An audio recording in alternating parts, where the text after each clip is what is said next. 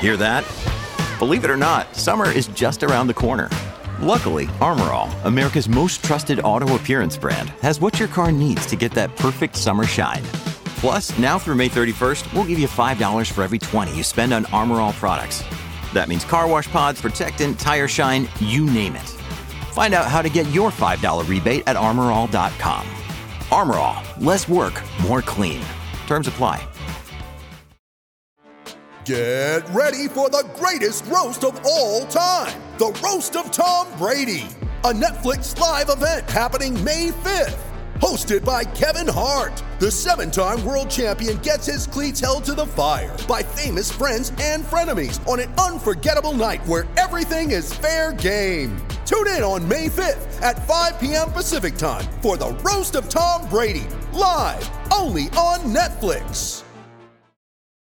When you need mealtime inspiration, it's worth shopping Kroger, where you'll find over 30,000 mouthwatering choices that excite your inner foodie. And no matter what tasty choice you make, you'll enjoy our everyday low prices, plus extra ways to save, like digital coupons worth over $600 each week. You can also save up to $1 off per gallon at the pump with fuel points. More savings and more inspiring flavors make shopping Kroger worth it every time. Kroger, fresh for everyone. Fuel restrictions apply.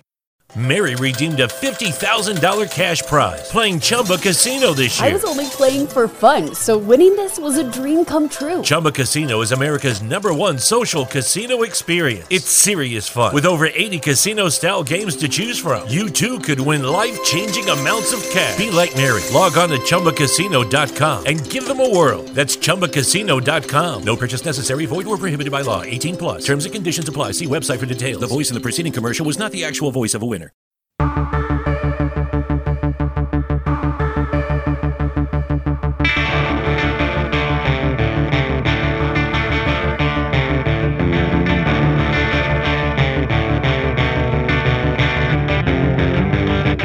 the Autosport podcast. We look back at the first day of the second pre season F1 test and ask if Mercedes has taken a big step forward.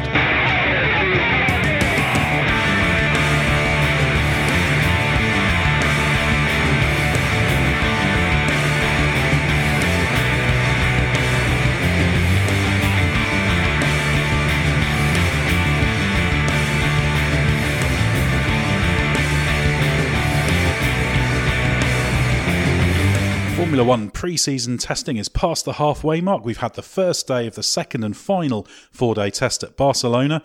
So just three more days of running before they all jet off to Australia for the first round of the World Championship. I'm your host, Ed Straw, and joining me from our palatial villa not far outside the Circuit de Catalunya, we've got we've even got a small swimming pool as well as an automatic lawnmower. It's very, very, very, very nice here. So enjoying the amenities. First is Tom Errington. Now, Tom, you've uh, you've had a, a, stressful day manning Autosports live commentary, which is a uh, a challenging job. So, are you able to construct sentences still, or are you, you just passing out? Just about, yeah. It's more my neck's at one angle, looking up at timing screens, and uh, eyes are square. But otherwise, yeah, I can construct sentences. I think. Excellent. You may hear the interruption of other guests on this. We've got, you might be able to hear in the background, Jake Boxall Legge, our technical editor, is in the kitchen preparing some kind of dinner. So uh, analysing dinner, actually. Analysing dinner, yeah. yes. Uh, see, seeing the angles of it. So it's in a, in a good course. But he seems to be struggling with a packet of something at the moment. I don't know quite what's going on there, but we'll we'll find out after. But my real second guest is Ben Anderson, Hello. subbing in for Gary Anderson. Yes, not my dad. we should. I can confirm. You're, you're regularly accused of that. Although we, we sometimes refer to each other as father and son. Well, that's quite sweet. Yeah, just to confuse things further. Excellent. Well, I hope we've uh, we've made that clear to uh, Hi, to Dad. our listeners. if you're listening. Excellent. You shouldn't be you shouldn't be saying hello to relatives on the on the podcast. Sorry. So it's, that's fan, it's a fanboy thing to do, isn't it? Yeah, exactly. I do apologise to the Autosport podcast. The Autosport apologises. Apparently, I don't, I don't know what I'm saying there. this is a very promising start. We've had a full day of testing, so we're uh, we're struggling a little bit here. But let's let's have a look as uh, Jake Boxall Legge sizzles away in the background, analysing the airflow of the uh, cooking devices. Exactly. Yeah. Yeah. yeah. He he just cannot be stopped. No. Fastest time today was Lando Norris for McLaren. Shock. One minute seventeen point seven oh nine seconds. So that's uh, that's McLaren fastest, obviously. Incredible scenes.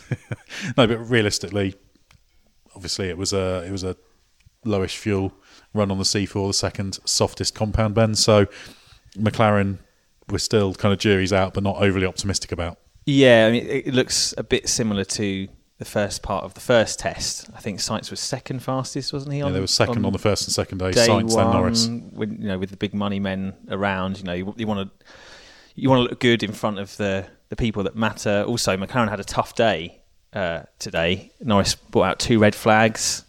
Um, didn't do a lot of running. Um, he was at the bottom of the timesheet before going out late for those performance runs on the softest compound. So it, it's important work to do. You need to do performance runs to understand where your car is. Um, but it also helps morale if you're not finishing the day bottom of the time is when you you're not necessarily fully confident of your package and that you've got a full understanding of what's underneath you. Um, I didn't get to see the McLaren out on track. I went trackside for an hour in the afternoon, and my uh, time out on trackside was cut short before Norris did his run, so I'm, I wasn't able to see how the car was behaving. But you'd imagine that Norris at the top of the times is not a sign that McLaren are going to win the World Championship and that all is perfect now in Woking. No, exactly. And uh, McLaren in the first test didn't look overly convincing on track. Some work to be done there, but I'm interested to see if they've got the rear end a little bit more solid and uh, and predictable, so the drivers can attack. Now, Tom, what what was the the sort of real story of the day? Lando Norris was a nice little headline at the end, but there was plenty going on with with Red Bull, uh, second fastest, and we saw some of the big guns going at it, as it were. Yeah, we saw a lot of teams that maybe had some questions from the first test starting to answer them a little bit. So obviously, in the midfield, a lot of that was Renault didn't really get a chance to put together long runs, and right from the start, they were on the C3, the C2, and they were constantly going on the long runs. Haas were the same; they managed to seem to lose these electrical gremlins they were talking about. And in the case of Williams, every mile is obviously huge for them, and they're able to go over 100 laps. So a lot of teams were starting to get down to answering the questions they already had, or in the case of Williams playing catch up, and they were probably the biggest stories there. Is that you could see teams now starting to focus on the areas they hadn't got that data for, and starting to really drill down into and understand their cars. Exactly. I should say George Russell and the Williams did a one minute nineteen point six six two, 119 laps. So a decent day for Williams, and we're seeing a little bit more performance. That's still nothing extraordinary. We're still kind of ranking Yeah. them at the back, but there's there's progress progress being made. How about what, what Red Bull were doing? We saw Red Bull and Ferrari, wasn't it, doing some doing some longer runs together? Yeah, I mean the, the Red Bull were quite a strange one in a lot of ways, in that we we don't think we saw them on anything other than the C3. It was obviously a bit That's like a how middle always- compound. Yeah, a bit like I've always seen Mercedes run a the medium compound in the past because it's the one that you know is very reliable. You know what you're getting from it, and you do a long running on it. That seems to be what Red Bull were doing. And so in the morning they did a few what looked like performance runs, very very quick, but. Okay, a lot of the other teams, particularly Mercedes, didn't get a chance to do one. Ferrari, Vettel looked to be focusing on long runs, so it's quite hard to say where they stack up on that front. But certainly in the case of Red Bull, particularly from a Honda perspective as well, they're able to log a lot of miles, look competitive, which is all they can really ask for at this point. And I know Ben, you briefly said hello to Christian Horner and mentioned how everything's going well so far. Yeah, he looked looked like a happy man, quite relaxed. I think this is. I mean, he said last week, didn't he, that this is Red Bull's best preseason ever. Um, they look quietly confident, quite happy with how things are going. Um, I think those lap times Gasly did in the Red Bull and Leclerc slash Vettel did in the Ferrari were the most representative times of the day. That C3 tyre is the one that probably best approximates what you would use around Barcelona for the race. Um, and they were they were you know it was a close call between Ferrari and Red Bull. Watching trackside in the afternoon, it was clear Vettel was on longer runs mainly. The Ferrari looked heavy, um, not turning in particularly well to the the fast left hander at turn seven, the S's. Um, but both the Ferrari and the Red Bull looked so planted uh, mid corner and picking up the throttle more than any other car out on the track. Those those two gave the driver the most confidence that they could really do whatever they wanted with it and and not get themselves into trouble. Unlike Daniel Ricciardo, who in the Renault he looked quite solid for the most part, but when he when he just got that little bit too close to the edge, big snap of oversteer in that car. So um, yeah, Ferrari and Red Bull very impressive. Um, the big question is obviously we don't know fuel loads and how close the Red Bull truly is to the Ferrari, but like for like on tyres, you'd have to say that a couple of tenths at the end of day five of eight is quite encouraging for Red Bull Honda. That is quite positive for them. We were certainly sure that Red Bull probably was at least at the level it was last year, but there's a hint it may be a little bit stronger, which will be encouraging. It's interesting the point you made about the Renault. I know watching in last week's test, there were times, you know, through turns one, two, three, particularly through two and then three, it was just a bit of a struggle for Ricciardo to carry the speed through two and get the car yanked across the track for the entry to the right hander. And I don't know whether you saw that when you were out there. Just just No, not didn't- quite didn't having to that, that same. section. Just not whether he's just not quite having the same level of grip he's used to and responsiveness. The Renault actually looks quite good on track, but it's very good It's on- not, but it's not quite a Red Bull. No, it's very good on the C3 compound, and especially newer tyres. It, but as the as the tyre was going off, it looked like more of a handful. He didn't look confident on the on the Whitewall tyre. I don't know if he was on the one or the two. It's hard to see from from trackside, but Probably the two. We haven't seen much on the one. certainly No, the really. car looked a bit more leery on the let's call it the medium tyre, effectively. Um, bit, but very similar to the Haas, and we know that the Haas from last season was a very benign car, probably the best balanced car in the midfield group. And the Renault looked very similar to that, maybe slightly less compliant over the bumps.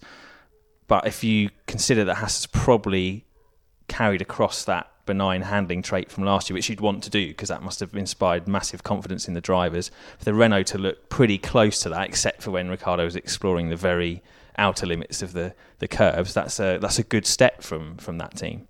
There's some Spanish dogs outside trying to uh, trying to interrupt you there. I'm not quite sure what they're. Maybe they're they saying. maybe they've uh, uh, collided with our automatic lawnmower.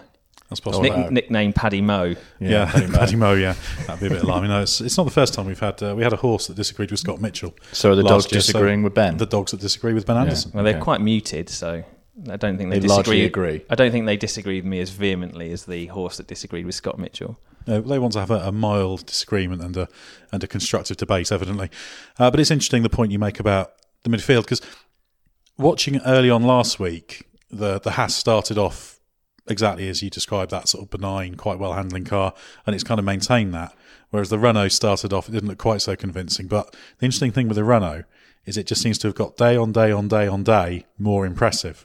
Well, that's good. They changed a lot. positive. They changed a lot on that car, didn't they? I know you did an interview with um, Marcin Budkowski, and he said that they they've kind of gone through the whole car, stripped it right back to update bits and refine bits that you wouldn't normally think about when you're just talking about adding performance month on month or year on year. So probably a, quite a lot of understanding needed of essentially a completely new car at the first test. Now it seems like they're probably getting to grips with it a bit more heading into week two, and it, it looks like a decent package. Not something that's going to leapfrog them massively out of the midfield and into the group with the top three.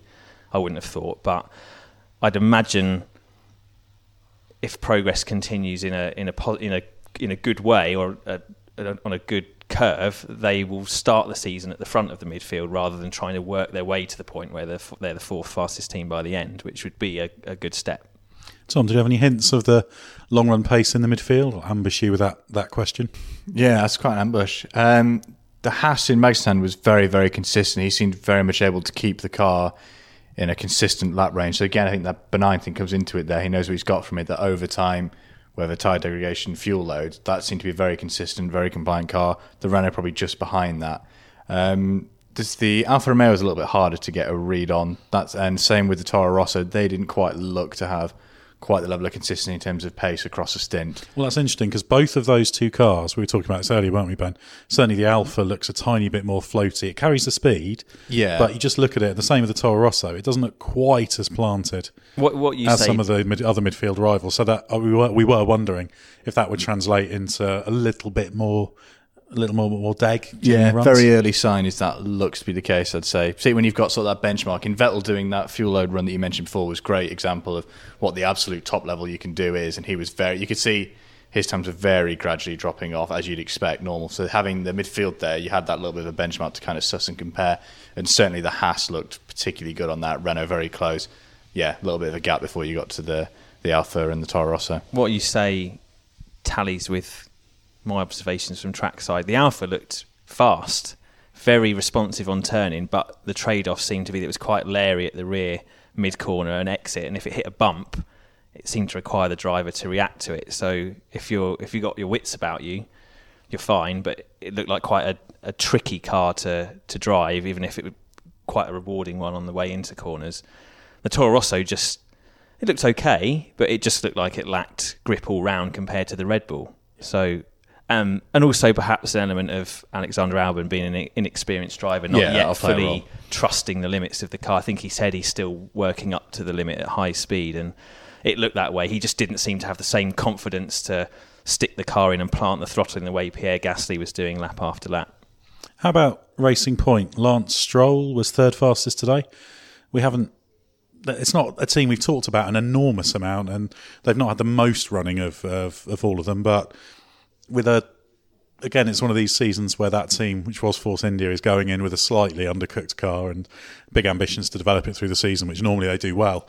So, what what do we make of that? Are we are we putting them into that big midfield fight? Because it, it, looks really tight in that midfield. I, I would, I, would yeah. I would put them there. I know that the lap time from Stroll towards the end of the day looks a little bit like a Norris esque low fuel yeah, glory it run. Was. To be honest, so I don't think it's that fast. But watching it, handling wise, it looks quite similar to the Alfa actually. Um, quite quick, good on the way in, and again just a little bit leery on the way out, and you know perhaps not the easiest car to drive, but that team, as you say, they're quite good at developing the car. This season, with the extra investment, they should be able to develop more quickly and more consistently. So I imagine they'll feel quite relaxed heading to Melbourne, knowing they've got bits in the pipeline that they'll be able to pay for, build, and bolt on the car rather than sitting there with loads of development unconstructed in the factory. Yeah, I mean, in a shorter sense, nothing headline grabbing, but no problems either. For a car that so probably underbaked, that's not exactly a problem, is it? Really? It's very encouraging for that midfield battle because we saw it was tight last year. There have been some suggestions it's even tighter this year. So we've got this group of well, Racing Point, Alfa Romeo, Toro Rosso, Haas, Renault towards the front that all look like they're in that, and then you've got McLaren who are kind of they are in that group. They're not necessarily at the front of it, but it is quite compressed in that part. And then you've got Williams, who we still haven't seen evidence they've latched onto that pack. But that's, that's the really tough one to call, I think. Yeah, Williams. Yeah. Williams, we have to remember there's an offset in what in what they're doing as well. Yeah. So they're catching up massively, aren't they? And, yes. and I did notice um, George Russell did quite a few laps um, while I was watching trackside, and for a while actually he was running ahead of uh, the Ferrari and the Renault and keeping them behind. he was stretching away.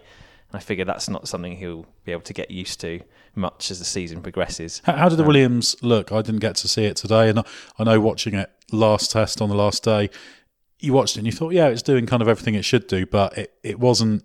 It was like a day one car sort of working well but not really being pushed on. So I think some of the underlying characteristics in that car and the limitations weren't visible. I'm sure the drivers were starting to feel them, but from the outside, they were you couldn't really see it coming alive, shall we say? No, the impression I got from watching Russell is that he was driving within himself. So the car looked absolutely fine, but I think that was because he was holding back. It he looked like a driver to me who didn't fully trust what was underneath him, and therefore he wasn't prepared to go and find those limits that say Ricciardo was doing, having massive Larry moments and catching them where needed. He was concerned that if he lent on that car too much, it was going to bite him massively. So he was let's say, leaving a bigger margin for error than some of the other drivers. So the Williams looks good because he's not pushing that envelope yet, I don't think. And that, that's probably a product of a his own inexperience, but also just the the lack of running Williams have had. They're, as you say, massively behind in terms of their own program. So you can't afford to to run before you can walk. Yeah. To add to that, really, today was almost like a first full day testing program, and certainly the way Russell spoke afterwards, we remember looking at live and thinking that the C4, C5 times, sort of the softer compound times, really weren't that impressive at all. And then Russell said afterwards that yeah, they hadn't got they hadn't understood those tires, but actually it makes a lot of sense when they've just got this car. They're going to run on the harder compounds and kind of get a base level, being able to then push on and do those faster laps. That's quite a big ask on effectively a real first day. So to judge them on that sort of sense, you're going to have to look towards the end of the week, really. It is worrying, isn't it? Because you just don't know when you start leaning on the car it's quite easy to if you're driving within it if there's an instability that kind of thing. We saw Williams had a tremendous rear instability here last year. When we were watching at Campsa when Sergey Sirotkin and Lance Stroll were trying to do it. He was having a big lift through yeah, that corner. Yeah, so you could hear it. That's interesting to me whether those qualities that were in the previous car whether they've been carried over a bit like we've seen a little bit with with McLaren, should we say? So that's that's interesting. I don't want to. I have to be careful about suggesting McLaren and Williams are in the same situation. They're not because currently McLaren is with the midfield. Williams is currently in a little island. But it's such a tough group, isn't it? You know, all, so many of those teams now look respectable and maybe even a bit better than respectable. There's nowhere to hide, and if you're a team that's got problems carried over from the year before, or you're behind massively just to, with your own program, it's going to be very difficult to not get cut adrift from that group when they're all functioning so well. It's going to be a fascinating battle to watch because I would say Renault needs to be winning that midfield battle, and it needs to as the season goes on, moving out in clearly into no man's land and showing it's it's, making bridging that towards, gap. towards the top three. Yeah. But then again, there's so many teams you can make a good case for, even if you just set aside what we've seen. We know Renault's got the investment. Racing Point will only get stronger because they're spending they're spending money. Toro Rosso ever closer ties with Red Bull. Lots of parts being used. Alfa Romeo With more Ferrari. in- Yeah, more- with Ferrari, there's more investment, more money there with the Alfa change. They're capitalising on their partnership with Ferrari. So there's there's all these teams that have all these things going for you. And actually, you can say you can go make an argument for all of them, saying, well, actually, yeah, Renault should be able to be fourth. Yeah, Racing Point should be able to be. Well, Alfa should be. Able. And you think, hang on a minute, some of these are going to have to be fifth, sixth, seventh, eighth, ninth. so. And of That's course, really Mercedes interesting. at the moment, where are they? Well, Yes, Mercedes are the yeah. the team we've uh, conspicuously avoided so far. Obviously, the big story of the first test was Mercedes not being in the in the best shape. We've got used Have to I them- blown your big intro to no, Mercedes no, not, there? not at all. it's uh, it's worthwhile uh, talking about because it's uh, it's been a an important test for them. We talked before about how tackling some of the perceived performance uh, that was missing was important, and sure enough, we saw the car come out with some significant changes. Uh, just uh, reading here, yeah, there's a new front wing end plates which are uh, out washing rather than in washing as they were before. Handy sound uh, hand gesture there for me for those who are listening. yeah. Uh, It's great for the video version It's great this. for an audio for me. I'll, I'll do I'll do the next explanation. Music to your ears, listeners. Yeah. I'll, do, I'll explain the other upgrades in the form of interpretive dance. Well, I look forward to Um, that one. Oh, so you can, you can all uh, well only you'll be able to see it. So the rest of you can uh, can imagine it. So there's a, there's a few other there's a little other tweet, a little cutaway on that on that end plate as well, and Some work on the floor. yeah, tweak to the nose cone. I mean, basically, Giorgio Piola, our technical expert eye, said he could see 12 obviously visual differences. They've changed a lot of the aero surfaces. There's loads of invisible things. Huge number of parts have been thrown at that car. This is a this is a big package of stuff, bigger than we normally see test one to test two. So, what what do you make of it, Ben? From what do you, are you thinking? Yeah, Mercedes making good progress. I'm a bit underwhelmed by Mercedes so far in testing, or at least slightly confused because we got so used to this relentless machine turning out a brilliant car for launch, test one, hitting the track, first two days, couple of long, proper long race runs. Yeah, that's in the bag. Couple of performance runs on days three and four, looking good, probably fastest. And then test two, yeah, they bolt on a load of development, get ready for Melbourne, and they just set themselves ahead of the rest, who are usually finding their feet on week one, not quite fully understanding, and then maybe starting to kind of get on terms with a normal program by week two. It seems to be happening in reverse for Mercedes. Week one, they hit the track, things don't really go quite according to plan, not that smoothly. They're concerned about the handling of the car. They need, they need the upgrades. It's not just obviously we want upgrades. All the top teams are upgrading all the time. Valtteri Bottas is saying we need it to solve the problems because we've got a car that only works in some corners and not others. That's the sort of problem that midfield teams like Renault and Toro Rosso have been having since the 2017 rules were introduced. Not something you expect from Mercedes. And now we get this this update package. We've perhaps got a little bit overexcited early on our on our Autosport video, indicating there might be a reaction to week one. Obviously, they'll have some setup lessons and what have you from week one that they'll employ, but these items were were baked in long ago in the design office January probably. And as James Allison said at the end of the day, this is their Melbourne bodywork. So they obviously planned pretty much in line with previous pre seasons to come out strong with their race one package in test two and try to understand it. But then they've had a, a tough day, an engine change, lack of running for Bottas, nothing particularly spectacular on the longer runs, no short runs. Allison is saying we need more time to understand the car. It behaves differently to the week one car, so it's not like they're carrying across a baseline and just building on it. I don't think they really know where they are or necessarily absolutely what their car is doing, and they've only got three days to go. And normally, we're talking about Mercedes at this point being streets ahead in terms of lap count, understanding everything. So, careful not to call it a crisis, but it doesn't look like the usual Mercedes pre-season to me. Yeah, it's definitely in comparison to previous years not great. I think the encouraging thing is they did have the trouble in the first test, and the fact that they've come with such a big package, whereas say Ferrari aero wise, certainly on day one, is pretty similar. I think kind of supports the idea they've they've sort of taken a step. I think with with Mercedes, it's not a question of are they in crisis? Is it all over the place? It's Ferrari have done a good job. Everything seems to be working really well, ticking all the boxes. They're really happy, and then Mercedes slightly more uncertain. New bits on the car. They said that the engine problem prevented them doing a bit of back to back comparison. I think when Bottas went out and had the engine failure, he'd actually switched to the old front wing, hadn't he, as a comparison, the inwashing. It feels to me wing. like they've got So- two concepts that they've, they're trying basically, and they they're not sure which one to go Well, with. And it's po- week week one, try possibly, this one, but we're not sure. possibly, week two, but also see. it's it's merited to do a back to back as Yeah, well. of course, yeah. If you're going to try it, so I, I think I get the impression they feel like the the outwash approach is is better, but I think what we can say is. Yeah, Mercedes is a bit behind its own standards. yeah, I that's think that's fair. I think Mercedes, Toto Wolff said, yeah, the first test we were behind. I think they've taken it, they've probably provided it all works. We're assuming it works, and we have to give a five times world champion team the benefit of the doubt in that. They're very, very good. They know what they're doing. So, Well, they're going to be third best at absolute worst. absolute worst, yeah. So they're, they're only going to be a, a few tenths off. But yeah, it'd be interesting to see the, the coming days. And yeah, that afternoon, I think seven laps only Bottas managed. It went, did it go on his out lap? The Yeah, it was only that lap. Yeah. yeah, so the the, the loss of uh, oil pressure. Uh, sorry, Tom. You look like you're about to weigh in with some. Uh, you, want- you had the air of a man looking at me, thinking, "Will you shut up?" I've got something No, interesting just- to say. Maybe I was zoned out. Not sure. Um, but I think Either is acceptable. Understood when you've been on. Live Yeah, all the, the listeners know when how Ed, you when feel. Ed goes, yeah, you, you just switch off a little bit. But yeah, I do wonder how different we'd look back at the day if Mercedes were able to actually go and validate that concept and run those significant laps and get a bit more to it. That could be a platform that's you know quite big to defining with the approach they take. The fact they've lost that time, that's more time lost. That sets tomorrow back, and so on and so on.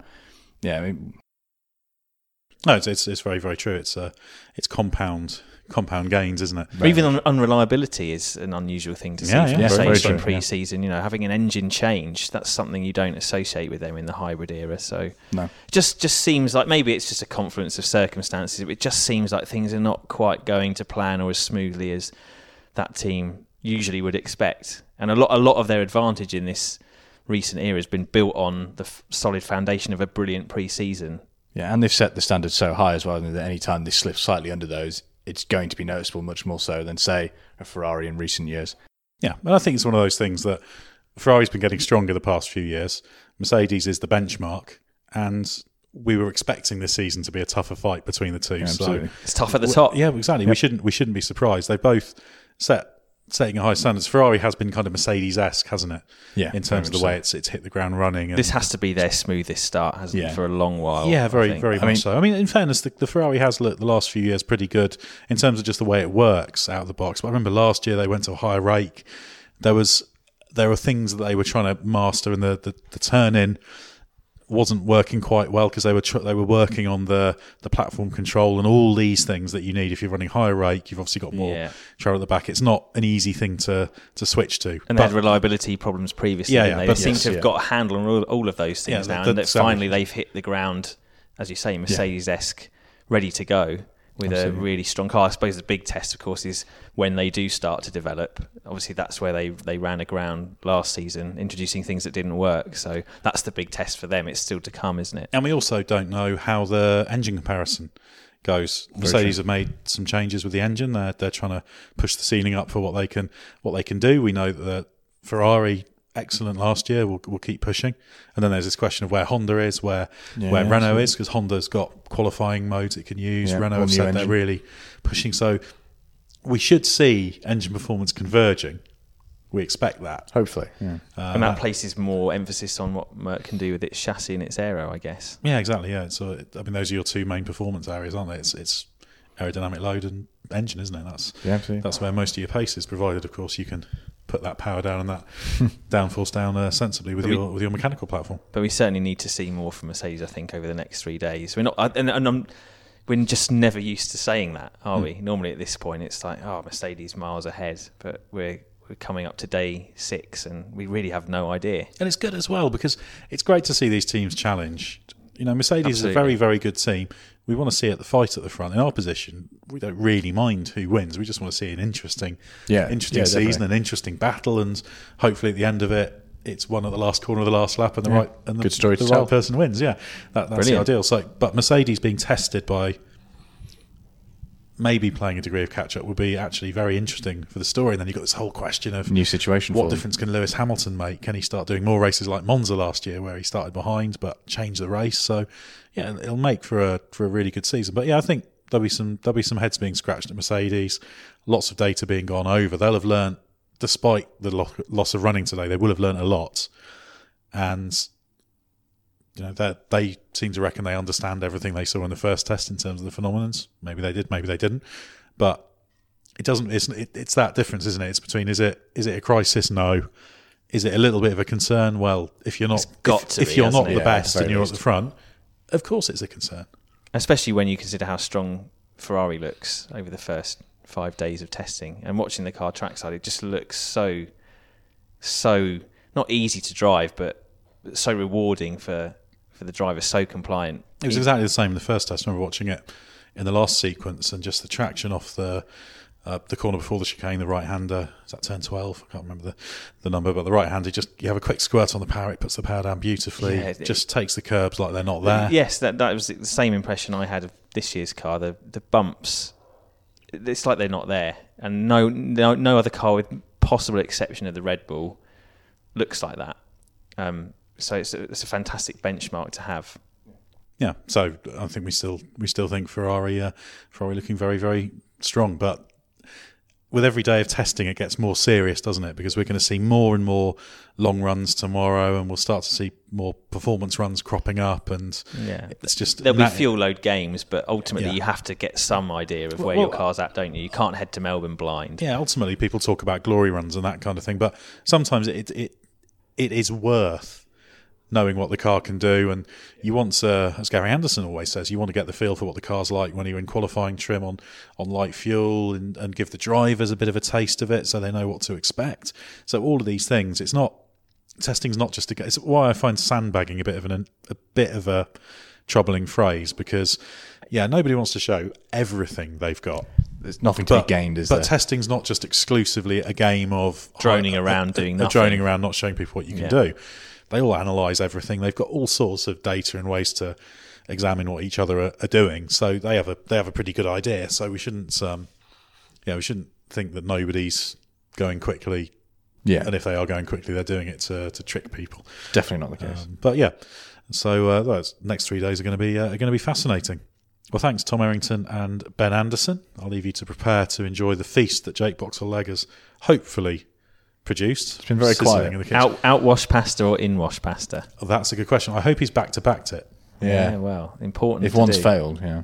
It depends what type of. Perhaps he's gone through, put put the various types of pasta through CFD.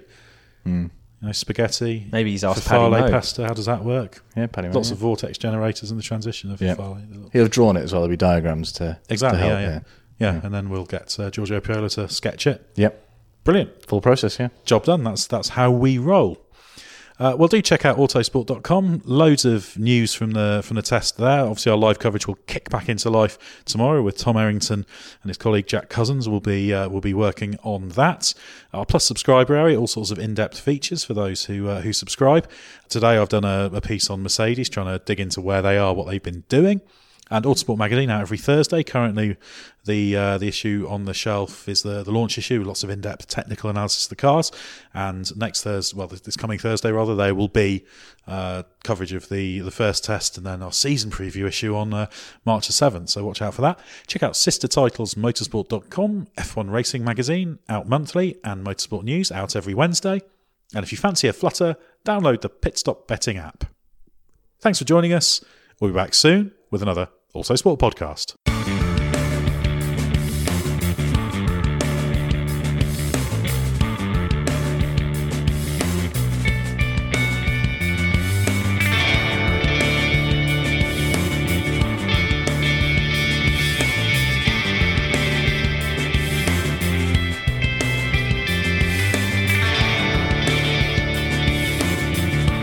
Music is 6am by Trilo, written by Marcus Simmons.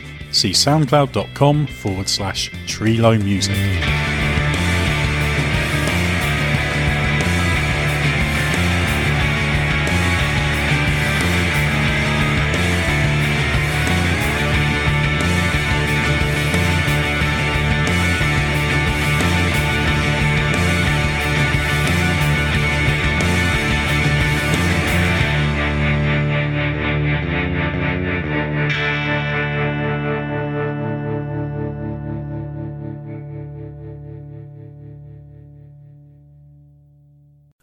Redeemed a $50,000 cash prize playing Chumba Casino this year. I was only playing for fun, so winning this was a dream come true. Chumba Casino is America's number one social casino experience. It's serious fun. With over 80 casino style games to choose from, you too could win life changing amounts of cash. Be like Mary. Log on to chumbacasino.com and give them a whirl. That's chumbacasino.com. No purchase necessary, void or prohibited by law. 18 plus. Terms and conditions apply. See website for details. The voice in the preceding commercial was not the actual voice of a winner.